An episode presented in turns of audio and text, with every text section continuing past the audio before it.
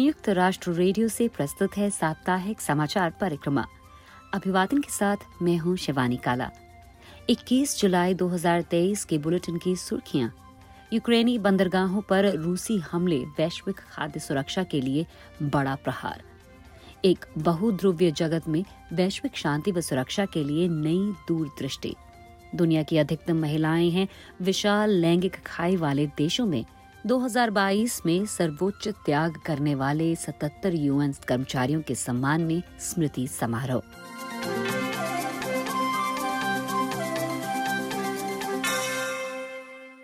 हम आपको याद दिलाते चलें कि विश्व परिप्रेक्ष्य वाली समाचार सामग्री के लिए आप हमारी वेबसाइट पर भी आ सकते हैं।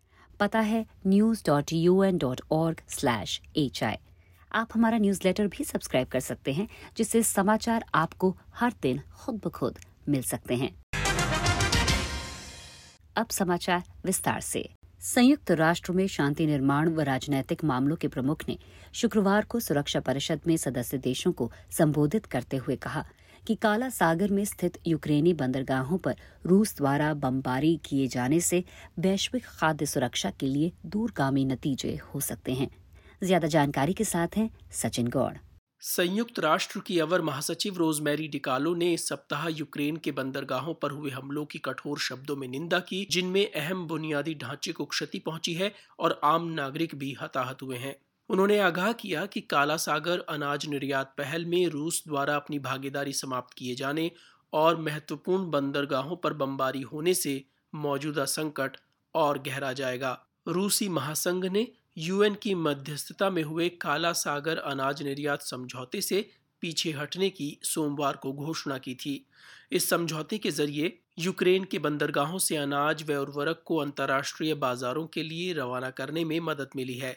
इससे खाद्य कीमतों पर नियंत्रण पाना संभव हुआ। रोजमेरी डिकालो ने कहा कि समझौते में अपनी भागीदारी समाप्त करने के साथ ही रूस ने काला सागर में जहाजों की आवाजाही के लिए सुरक्षा गारंटी को भी वापस ले लिया है। राजनीतिक और शांति निर्माण मामलों की प्रमुख रोजमेरी डिकालो ने कहा, इस समझौते के बिखरने से विश्व भर में खाद्य कीमतों में उछाल दर्ज किया गया है, जिससे संवेदनशील हालात में जीवन गुजार रहे लोगों के लिए हालात और कठिन हुए हैं। उन्होंने काला सागर जल क्षेत्र में समुद्री बारूदी सुरंग बिछाए जाने की खबरों पर भी चिंता जताई, जिससे नागरिक जहाज़ भी प्रभावित होने की आशंका है। वहीं आपात राहत मामलों में संयोजन के लिए यूएन कार्यालय के प्रमुख मार्टिन ग्रिफिथ्स ने ध्यान दिलाया कि उनहत्तर देशों में 36 करोड़ से अधिक लोग गुजर बसर के लिए केवल मानवीय राहत पर निर्भर हैं। इस पृष्ठभूमि में रूस द्वारा काला सागर पहल से पीछे हटना अत्यधिक निराशाजनक है और बंदरगाहों पर हो रहे हमले चिंता की वजह हैं।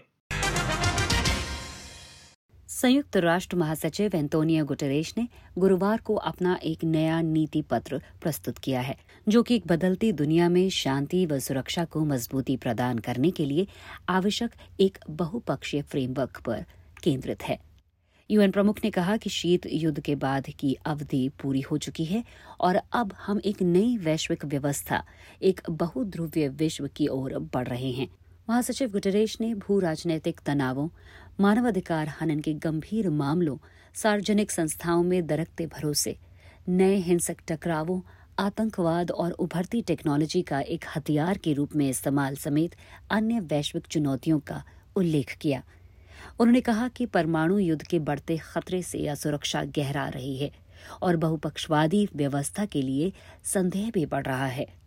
यूएन के शीर्षतम अधिकारी द्वारा जारी the new agenda for peace में विस्तृत सिफारिशों का एक महत्वाकांक्षी पुलंदा पेश किया गया है, जिसके अनुसार दुनिया आपस में गुंथी हुई चुनौतियों का सामना कर रही है। शांति के लिए यूएन प्रमुख के नए एजेंडा में प्राथमिकता वाले पाँच क्षेत्रों में ठोस कार्रवाई के लिए बारह प्रस्ताव पेश किए गए हैं। पहला, यूएन प्रमुख ने वैश्विक स्तर पर हिंसक टकरावों की रोकथाम करने भू राजनैतिक विभाजनों से निपटने, कूटनीति को प्राथमिकता देने और क्षेत्रीय सुरक्षा तंत्र में निवेश पर बल दिया है। और दूसरा, उन्होंने हिंसा के सभी रूपों से मुकाबले के लिए एक नई पद्धति अपनाने की अहमियत को रेखांकित किया है। तीसरा, मौजूदा दौर के हिंसक टकरावों के अनुरूप शांति रक्षा अभियानों में बदलाव लाने पर भी ज़ोर दिया गया है। चौथे प्रस्ताव में नई उभरती हुई टेक्नोलॉजी का हथियार के रूप में इस्तेमाल की रोकथाम करना और जिम्मेदार नवाचार को बढ़ावा देने की बात कही गई है। और पांचवा प्राथमिकता क्षेत्र, सुरक्षा परिषद, महासभा, यूएन के निरस्त्रीकरण तंत्र और शांति निर्माण कमीशन में तात्कालिक सुधार सुनिश्चित करना है, ताकि सामूहिक सुरक्षा को बढ़ावा दिया जा सके। लैंगिक समानता और अंतर्राष्ट्रीय विकास के लिए संयुक्त राष्ट्र की प्रमुख एजेंसियों द्वारा मंगलवार को प्रकाशित नवीनतम रिपोर्ट में बताया गया है कि विश्व के विभिन्न क्षेत्रों में महिला सशक्तिकरण का स्तर बहुत कम है और वहाँ विशाल लैंगिक खाई व्याप्त है। एक रिपोर्ट के साथ हैं अंशु शर्मा। यूएन वुमेन और यूएनडीपी की रिपोर्ट दर्शाती है कि अध्ययन किए गए 114 देशों में से किसी ने भी पूर्ण लैंगिक समानता हासिल नहीं की है। वहीं वैश्विक महिला आबादी का 90 प्रतिशत से अधिक यानी तीन दशमलव एक अरब महिलाएँ और लड़कियाँ उन देशों में रहती हैं जहाँ महिला सशक्तिकरण का अभाव और विशाल लैंगिक अंतर मौजूद है। इस रिपोर्ट में दो नए सूचकांक पेश किए गए हैं, जिनका उद्देश्य विश्व स्तर पर महिलाओं द्वारा अनुभव की जाने वाली जटिल चुनौतियाँ उजागर करना और विशिष्ट हस्तक्षेपों व नीतियों में संशोधन के लिए एक रणनीति प्रस्तुत करना है। महिला सशक्तिकरण सूचकांक डब्ल्यूईआई स्वास्थ्य, शिक्षा, समावेशन, निर्णय लेने और महिलाओं के खिलाफ हिंसा जैसे पाँच आयामों के अंतर्गत विकल्प चुनने और अवसरों का लाभ उठाने की महिलाओं की शक्ति व स्वतंत्रता को मापता है। वहीं वैश्विक लैंगिक समानता सूचकांक जीजीपीआई मानव विकास के महत्वपूर्ण पहलुओं के तहत लैंगिक असमानताओं का मूल्यांकन करता है, जिसमें स्वास्थ्य, शिक्षा, समावेशन और निर्णय लेने जैसे आयाम शामिल हैं। डब्ल्यू के आकलन के अनुसार, वैश्विक स्तर पर महिलाएँ सशक्तिकरण के मामले में अपनी अधिकतम क्षमता का औसतन 60 प्रतिशत ही हासिल कर पाती हैं। जीजीपीआई के तहत प्रमुख मानव विकास आयामों में पुरुषों की तुलना में महिलाओं को औसतन 28 प्रतिशत कम उपलब्धि हासिल होती है। संयुक्त राष्ट्र महासचिव एंतोनियो गुटरेश ने बुधवार को समस्त यूएन परिवार के साथ मिलकर वर्ष 2022 के दौरान सेवाएँ प्रदान करते समय अपना सर्वोच्च त्याग करने वाले 77 यूएन कर्मचारियों को श्रद्धांजलि अर्पित की है। ज़्यादा जानकारी दे रहे हैं सचिन गौड़। पिछले वर्ष संयुक्त राष्ट्र के बैनर तले अपने दायित्व का निर्वहन करते हुए 77 सैन्य, पुलिस और नागरिक कर्मचारियों की मौत हो गई, जिनके नाम इस स्मरण समारोह के दौरान पढ़े गए। सर्वोच्च त्याग करने वाले यूएन कर्मचारियों के संबंधियों विश्व भर से राजनयिक समुदाय के सदस्यों और यूएन स्टाफ ने व्यक्तिगत और ऑनलाइन माध्यम से इस कार्यक्रम में हिस्सा लिया। संयुक्त राष्ट्र के शीर्षम अधिकारी एंटोनियो गुटरेश ने इस आयोजन को संबोधित करते हुए कहा कि हम यहाँ शोक व्यक्त करने, एक साथ स्मरण करने और एकजुट होकर सम्मान देने के लिए जुटे हैं। महासचिव गुटरेश ने कहा कि ये सभी महिला व पुरुष कर्मचारी छत्तीस राष्ट्रीयताओं का प्रतिनिधित्व करते थे और सहकर्मी होने के साथ साथ मित्र भी थे In the name of those we have lost, we resolve to continue our essential mission. We pledge UN महासचिव कह रहे थे हमने जिनको खोया है उनके लिए हम इस अति आवश्यक मिशन को जारी रखने का संकल्प लेते हैं यूएन प्रमुख ने ध्यान दिलाया कि शांति रक्षकों से लेकर मानवीय राहत कर्मियों तक संयुक्त राष्ट्र कर्मचारी मुश्किल परिस्थितियों में काम करते हुए संगठन में हर दिन प्राणों का संचार करते हैं।